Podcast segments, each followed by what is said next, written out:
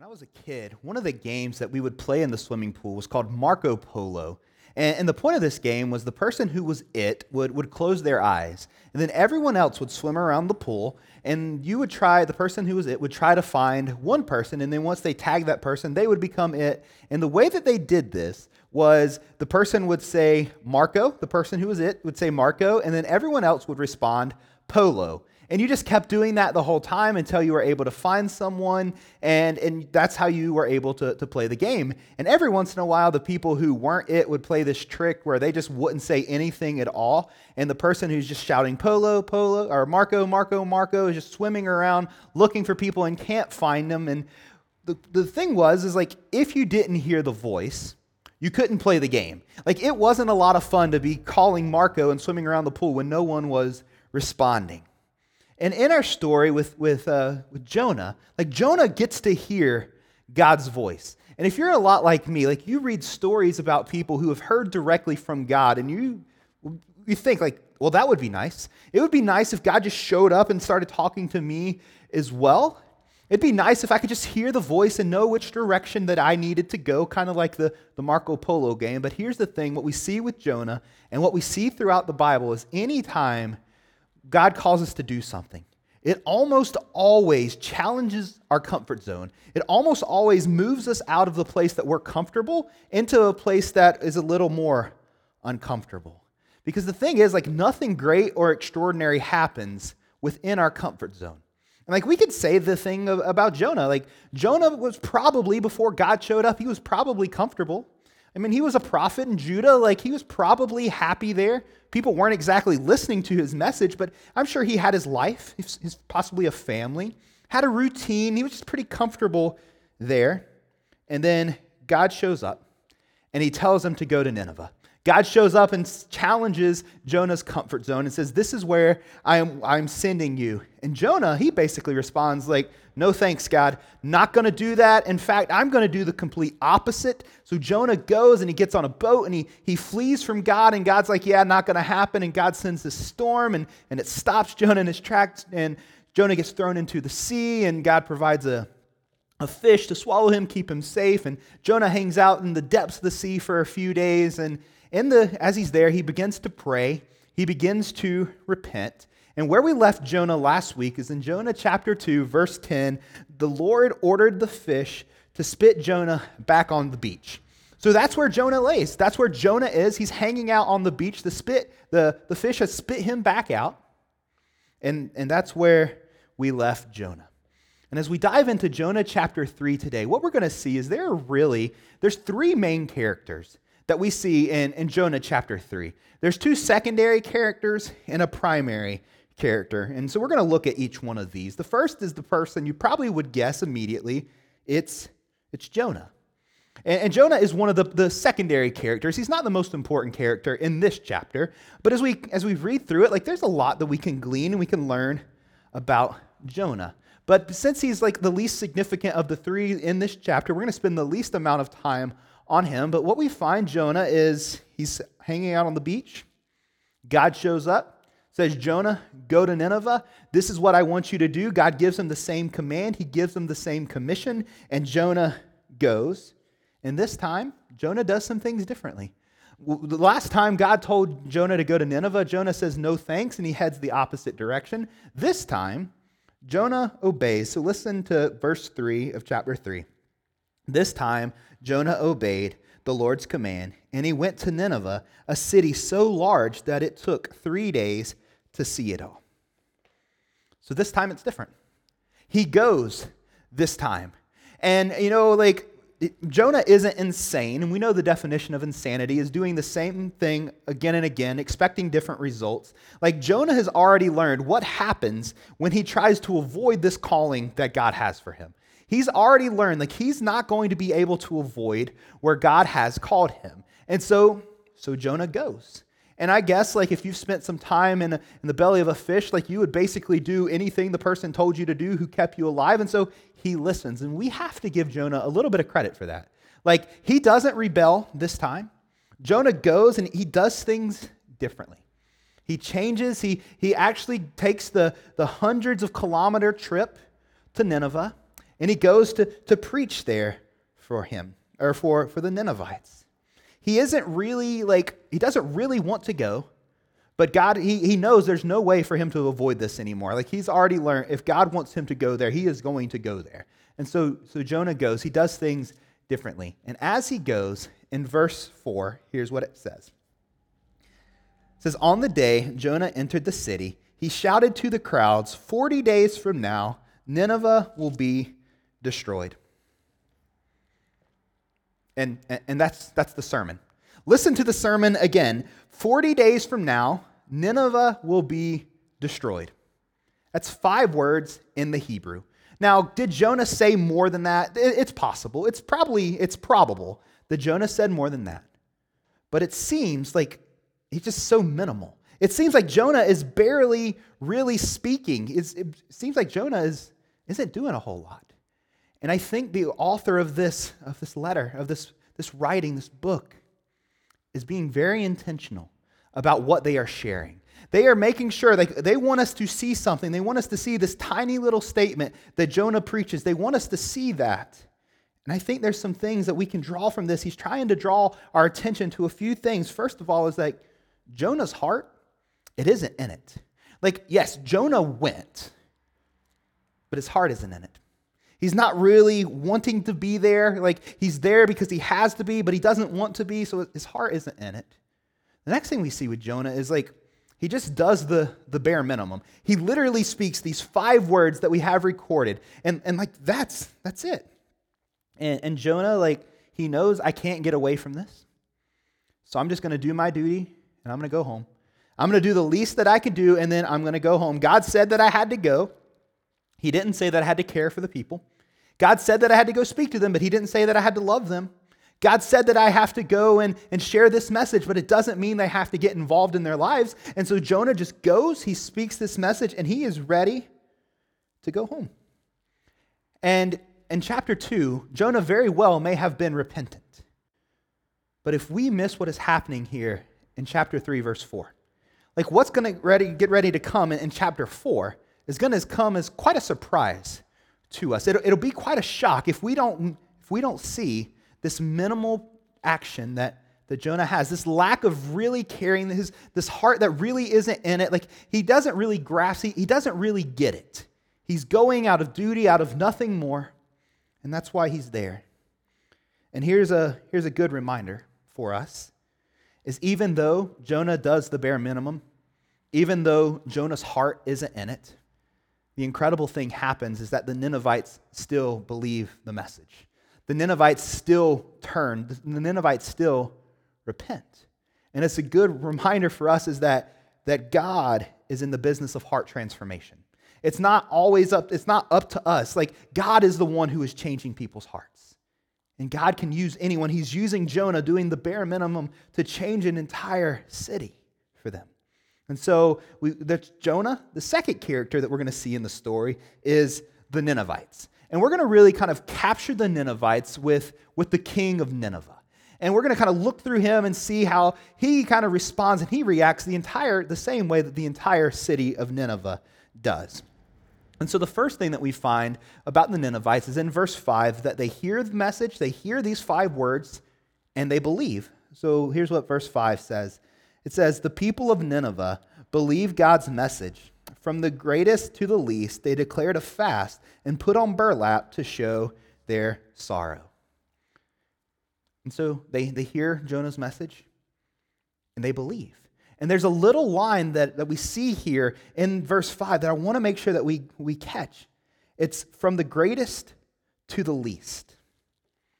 Don't miss that. There is no social standing when it comes to sin.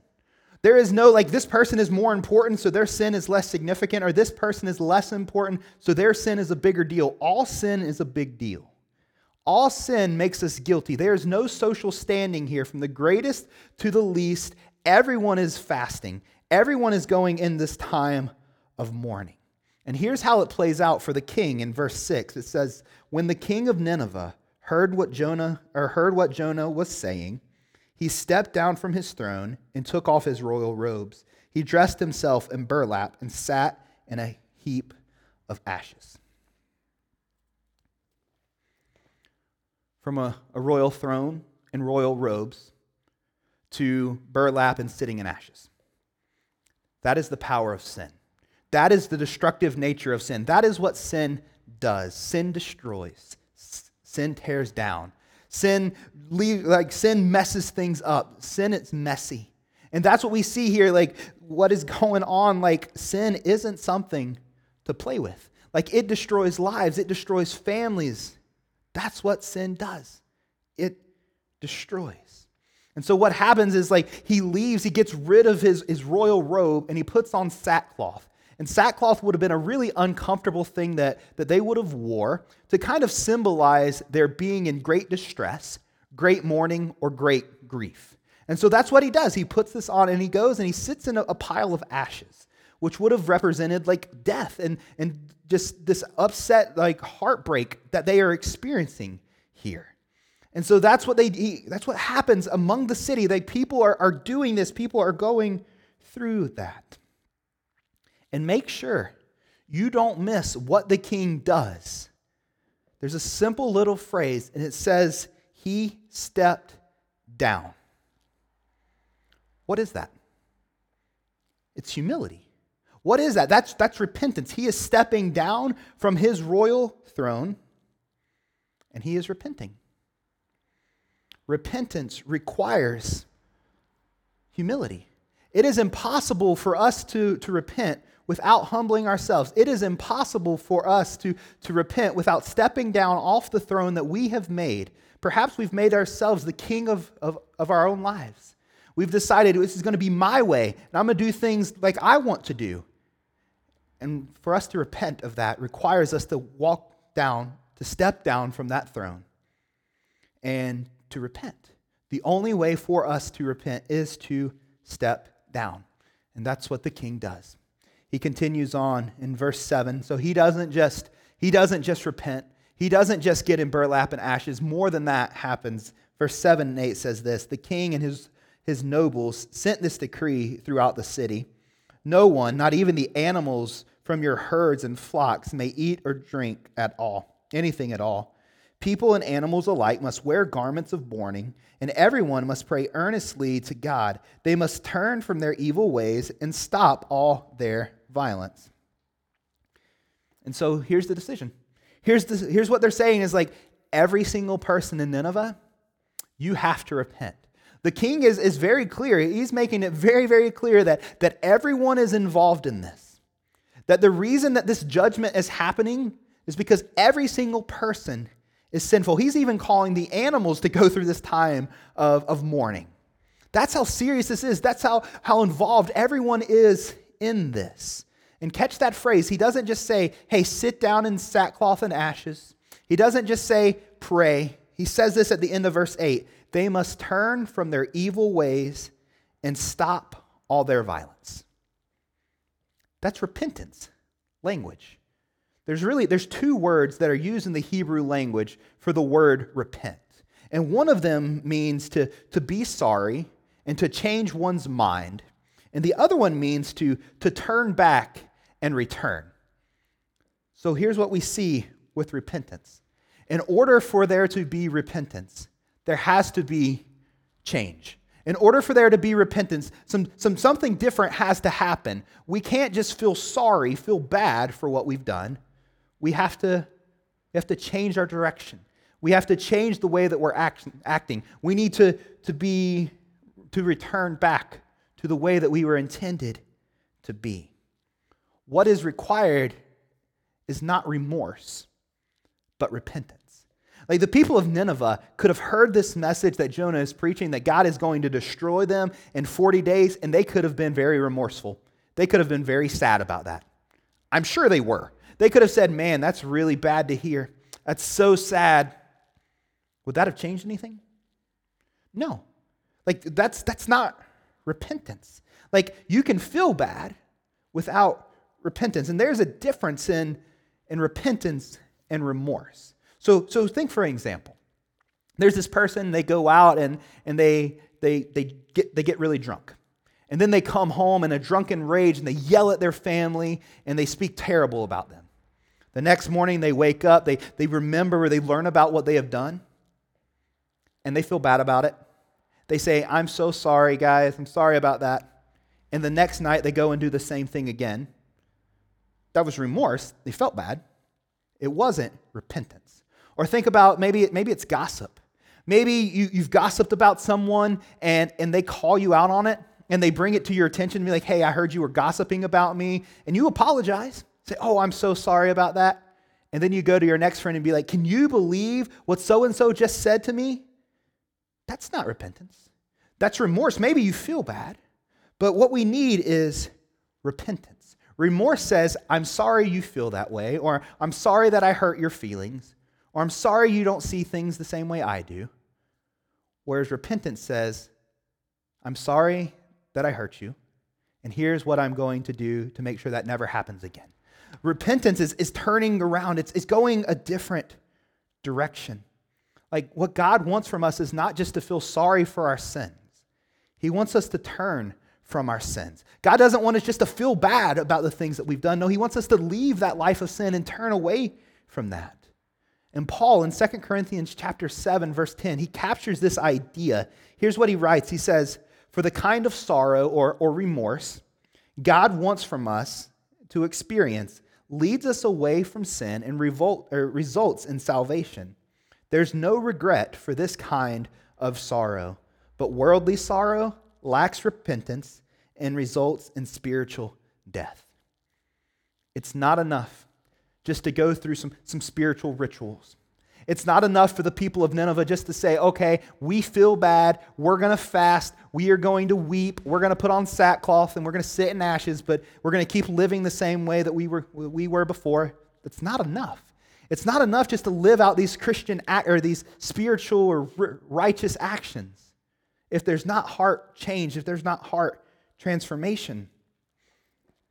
And here is and this is, this is what the, the king calls them to, to, to stop your evil ways and to turn from what you are doing. And then verse 10, he says this, or verse 9, it says, Who can tell? Perhaps even yet, God will change his mind and hold back the fierce anger from destroying us. The king realizes something. The king realizes that in order to be saved, that he needs somebody, he needs something undeserved and unmerited.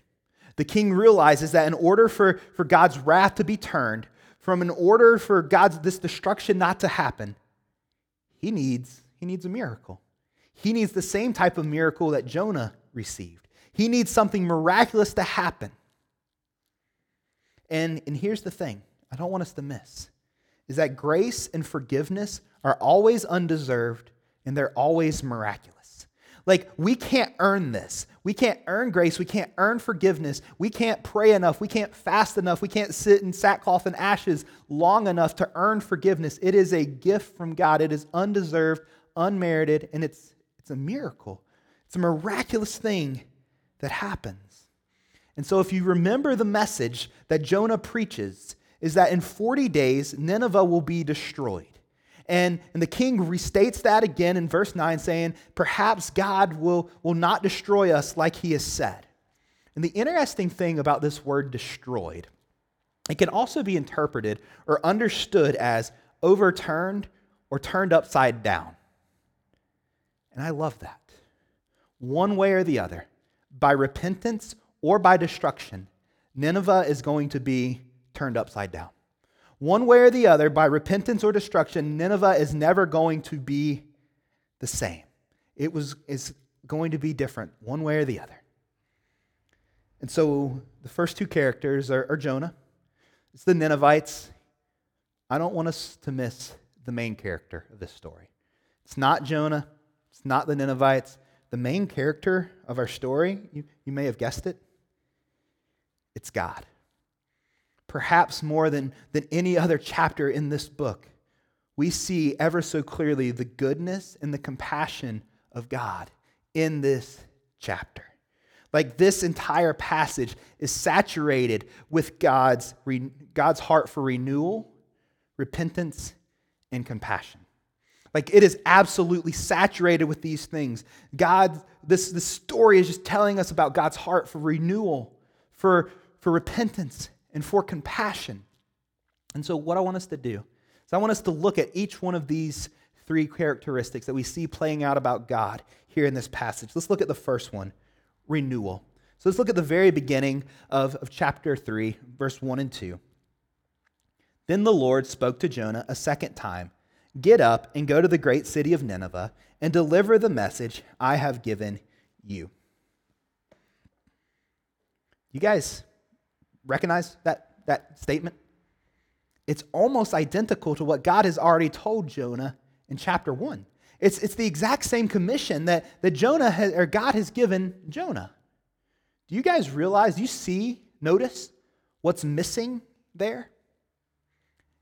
What's missing is, is God doesn't say, okay, Jonah, last time I told you this, you ran away. Not going to happen this time because you know what I can do. You're not going to do that again, Jonah.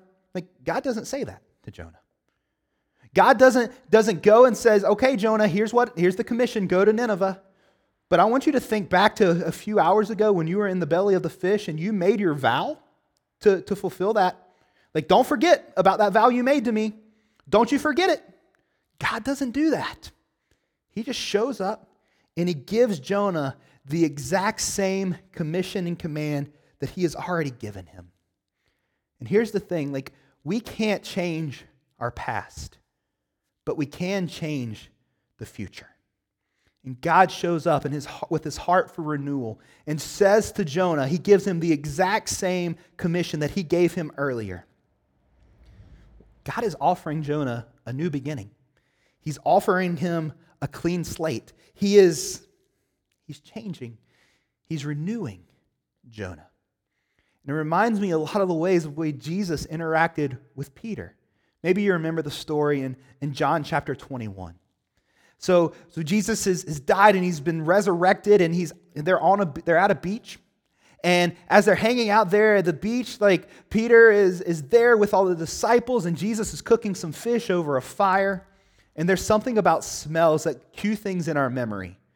And so, undoubtedly, Peter thought about another fire that he was at when he famously denied Jesus three times.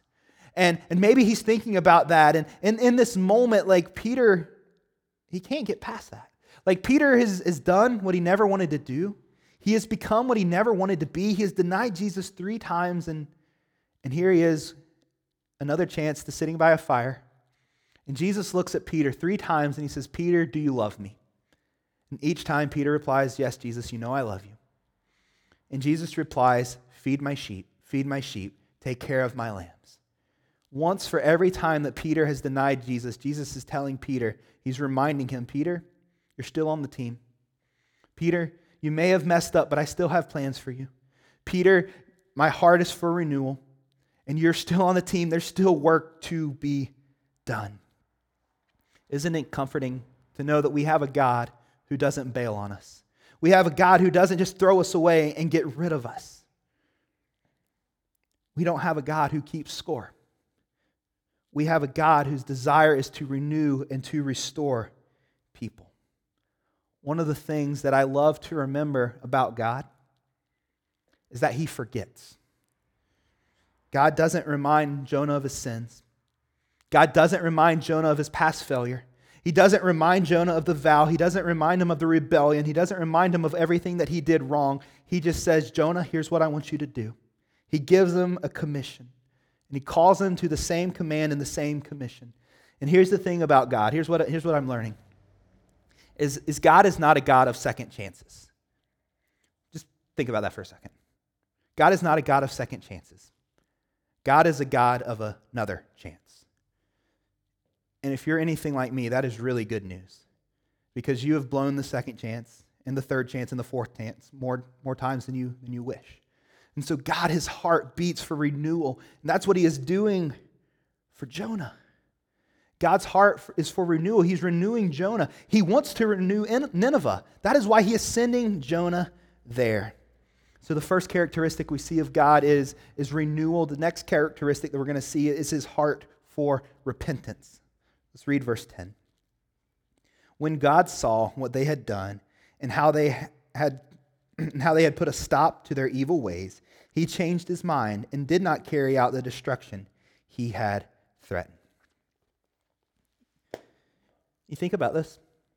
If repentance wasn't an option, Jonah never would have gone in the first place. Like if repentance wasn't an option, God would have never sent Jonah. He could have just destroyed them and, and been done with it. But God's heart is for repentance. He wanted the people of Nineveh to repent. And what we see throughout Scripture is every time we see this judgment of God, the desire, the end result, the desire is always repentance. Like God isn't just punishing people because it's fun. Like as a parent, I don't go and put Ava in the corner and, and listen to her cry because it's fun and it's enjoyable. Like, no, the opposite. We do that because we desire her to, to do what is right, to repent, to turn from the, the sin or the evil or the wrong that she has done and do what is right. And that's what God is doing here. He doesn't want to destroy Nineveh, He doesn't want to do that. And last week, Stephen talked about this is like God wants a relationship with you. But if what you want is life apart from Him, eventually, like he, He'll give you what you want. It's, but that's not what He wants. He wants relationship with us.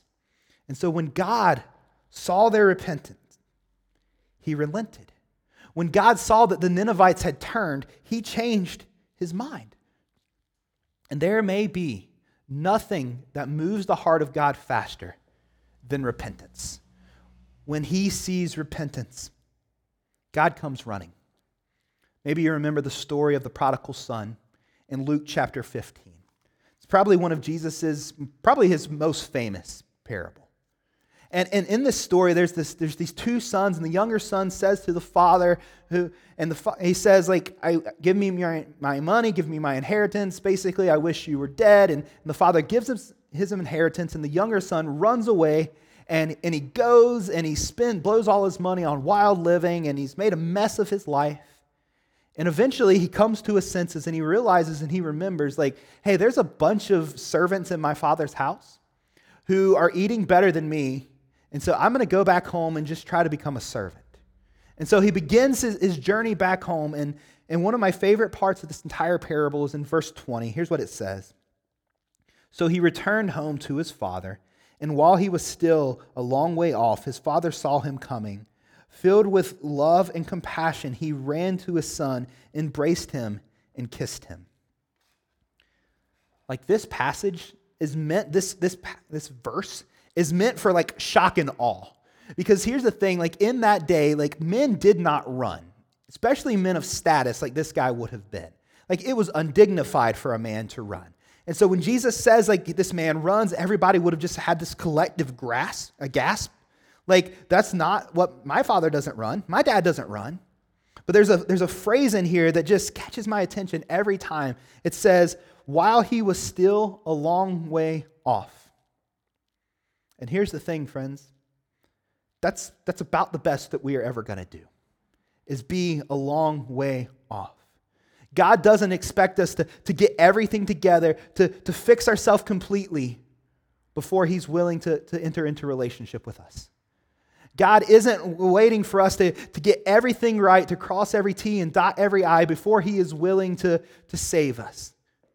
No, when He sees repentance, He comes running. He doesn't expect us to clean ourselves up and make everything all right. He knows, like, we can't without Him. And so, God's heart is for renewal, God's heart is for repentance. And this week, as I was reading this passage just over and over and over again, I just started jotting down a list of things that it was teaching me about God, lessons that I was learning about God. And, and here's nine of them. I'm just going to run through these really quick. Is, is He is a God of another chance. His heart for forgiveness isn't changed. He forgets our sins, our rebellion, and our wrongdoing. He desires repentance. He hears our prayers. He is sovereign. He sees. He acts. He is moved. And every single one of these characteristics, you know what they, they equal? Is he's compassionate. And that is who, who he is. That is what is oozing out of this passage is just the compassion that God has. God, He is compassionate to Jonah. God is compassionate to the people of Nineveh. God is compassionate to me. God is compassionate to you. And this is the characteristic like, that makes Jonah upset. This is the characteristic that Jonah is going to be upset about or to God about in the next chapter. I mean, compassion, it is who God is. In Exodus 34, when God is describing himself to Moses, this is one of the ways he describes himself. He's, he's compassionate. And here's the thing like Jonah's rebellion and Jonah's reluctance, it doesn't change God's mind about going to, to Nineveh. You, you, you notice that? Like when, when Jonah is reluctant and doesn't want to go to Nineveh, God isn't like, well, if, if this prophet of mine thinks Nineveh is so bad, maybe they're worse off than I realized. Or, or maybe, the, maybe I shouldn't save them. Like, doesn't change God's mind. No, what changes God's mind, what changes God is the repentance of the people of Nineveh. And here's the thing we've talked about this time and time again throughout this series is, is that we have to be mirror people. Like, what we have to do as we read the book of Jonah is we have to read it maybe with the Bible in one hand and a mirror in the other. Because we have to be able to, to see ourselves in this story and see what is happening. And if we look at this story, like a lot of us, we are, we are the Ninevites. We are the people who have to have some violence to repent of. Maybe you're, maybe you're violent, maybe what you need to repent of isn't, isn't violence. Maybe you don't go and like try to torture people like these people did. Maybe, maybe you don't go and put fish hooks in people's mouths and lead them around. Probably not. But what about what about gossip? Is that something that you need to repent of? What about pride? Is that something you need to repent of? What about the, the sexual ethics that you're living out? Is that something that you need to repent of and refocus and realign with the, with the word of word, the word of God? What about some relationships, some God, some relationships that aren't God honoring in your life? Are there some of those that you need to repent of and turn from and turn back towards God? The only way to experience God's compassion is for us to come off of our throne and bow before his throne. The only way for us to experience the compassion of the Father is for us to, to stop making ourselves God. It's to stop like living our own, our own desires and our own wants and to truly align our lives with what He di- desires and what He wants from us. And this week, I, I was doing some reading about the difference between sympathy and empathy. Like, they're, they're, words that sound a lot alike, and there are a lot of similarities between them, but there's a stark difference between the two. So, so sympathy is, is feeling bad for someone. Whereas empathy is, is more of like getting involved in the pain that someone else is experiencing. So think about it as, as this someone has fallen into a hole. A sympathetic person may walk up to the hole and be like, Man, you're in a hole there. Feel so bad for you. I'll pray for you. And, and you could feel bad and, and walk away. That's, that's sympathetic. An empathetic person goes and sees the person in a hole, and they tie a rope to a tree, and they come down in the hole with you they feel bad for you, they help you, they give you some perspective, and they help you get out of the hole. And as you think about this, God isn't just sympathetic about our sinful condition. God doesn't look at the, the mess that we've made of our lives and just say, Man, I feel so bad for them. So sorry. Good luck. No, God was, God was empathetic.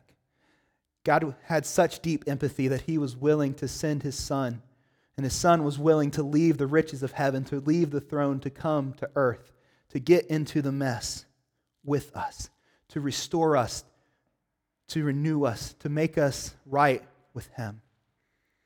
Because Jesus left his throne, we can stand before the throne of God.